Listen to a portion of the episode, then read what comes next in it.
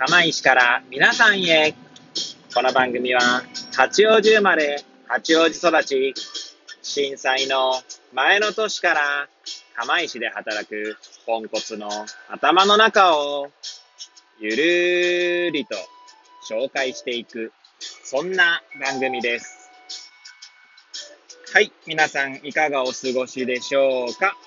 変な髪型をしたポンコツ薬剤師こと町田和俊でございます。というわけでですね、今日も気軽にゆるりとおしゃべりしていきたいと思いま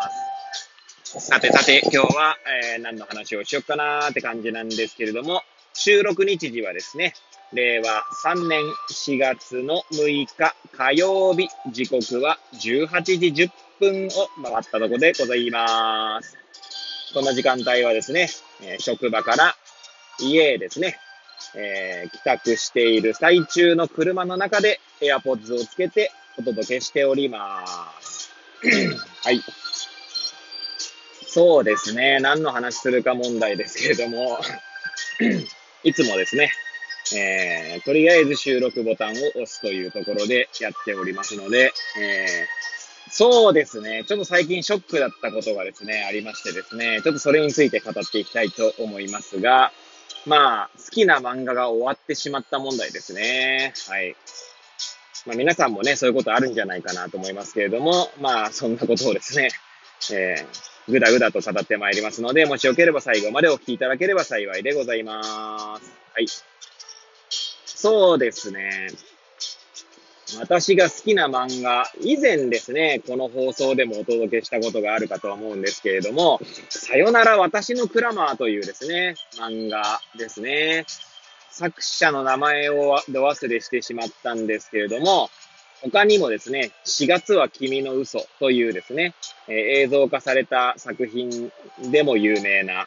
えー、方の漫画でございます。はい。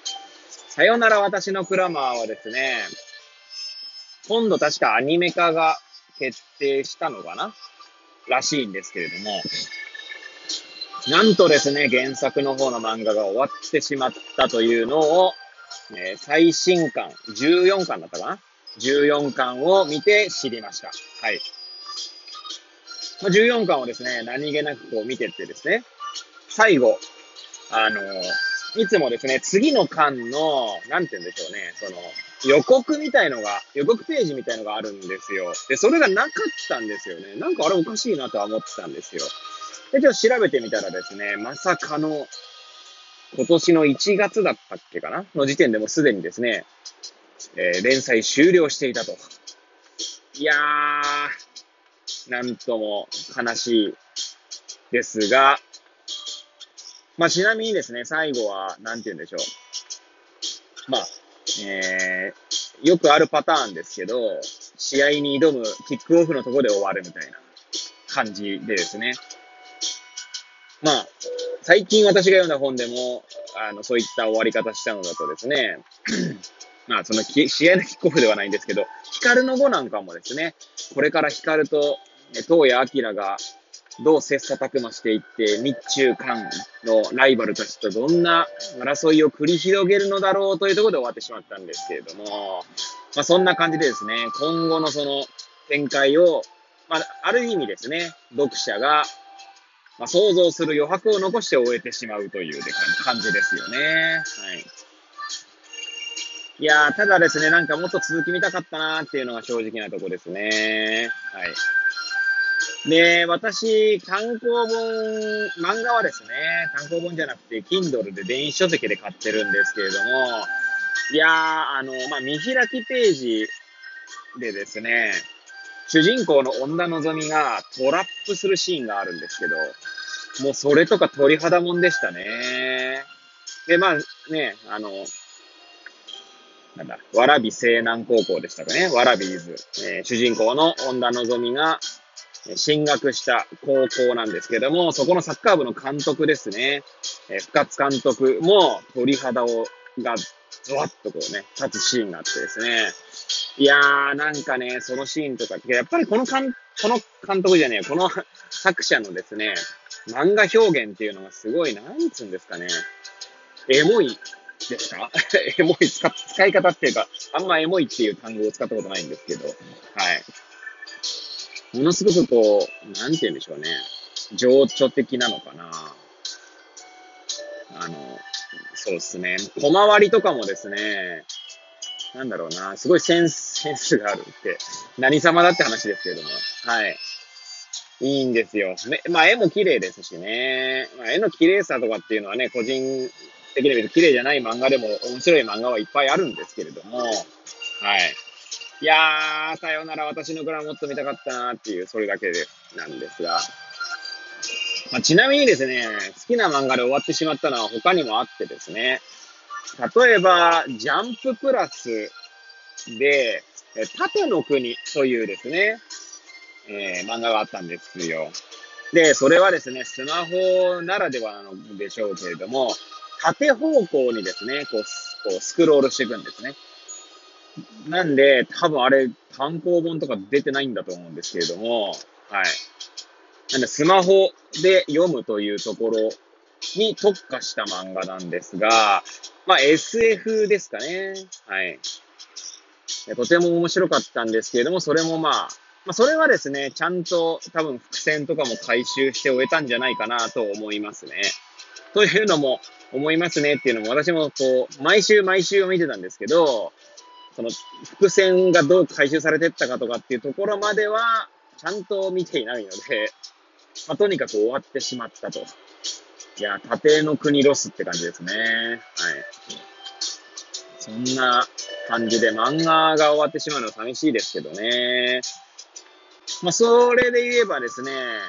まあ、今度単行本が出て最終巻なんだと思うんですが、進撃の巨人も確か終わったはずなんですよね。まあ、進撃の巨人に関しては多分おそらく伏線とか全部回収して終えてるんだと思うんですけど、まあ、さよなら私のプラマは正直伏線とかはもうほったらかしでそのまま終えた感じなんで、まあ、伏線をね、回収すればいいって話ではないと思うんですけど、なんか、もっと本当見たかったなっていう漫画ですね。あの漫画何がすごいかっていうと、その、先ほども言ったように表現が、なんていうの、サッカーというものの魅力をとても伝えてるっていう意味での表現力もすごいんですけど、戦術とかもですね、結構しっかりしてるんですよね。そして、やっぱり脇役というか、主人公以外のキャラクターたちのなんだろう、が魅力的ですね。もう最後の方なんかは、もう深津監督がですね、もうとてもとてもとても、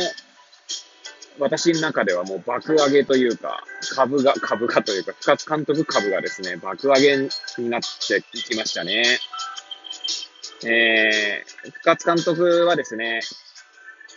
まあ、プレイヤー時代はもう将来を嘱望されたもうなんて言うんでしょう。もう天才的プレイヤーだったんですけれども、怪我がきっかけでですね、まあ、プレイヤーとしてはもう引退してしまうんですね。で、若くして引退した結果、早めにこう監督業に、いあの、転身するんですけれども、で、まあもちろん野心というか、あの、すごい野望を持ってですね、転身するんですよ、その、監督業にね、邁進するんですが、初めて、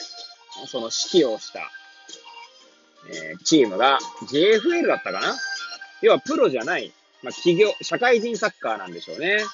で、そこでですね、えー、革新的な戦術とかをこう取り入れてやっていこうとするんですが、まあ、ベテラン選手のですね、まあ、ボイコットというか、ベテラン選手から、まあ、反、反抗されてですね、で、結果的に干されてしまうんですね。監督をクビになってしまうです。でそこからサッカーへの情熱が衰えていって、まあ、衰えた結果、その蕨西南高校でもですね、監督なんですが、ろくに指導はしないという、まあ、状態だったんですよね。で、それが、ちょうど主人公の恩田のぞみの、まあ、いる、まあ、1年生ですね。1年生の代が入ってきたことでですね、まあ、徐々に徐々にこう、なんて言うんでしょうね、枯れた花が、丸、こうね、えー、水を得て、こう、とても綺麗に咲いていくかのようにですね、徐々にこう、その、サッカーへの情熱を取り戻していくんでしょうね。多分言ったんでしょうね。まあ、情熱、うん、そうですね。で、まあ、その、最後の方はね、主人公が深津監督なんじゃないかと思うぐらいですね。深津監督がとても魅力的な、あの、えー、キャラクターで。もう試合前のですね、言葉とかね、まあ、あんな風な言葉を、ね、書きつけられたら、プレイヤーは全員もう、モチベーションマックスで挑めるだろうなっていうぐらいですね。まあもちろん漫画なんでね、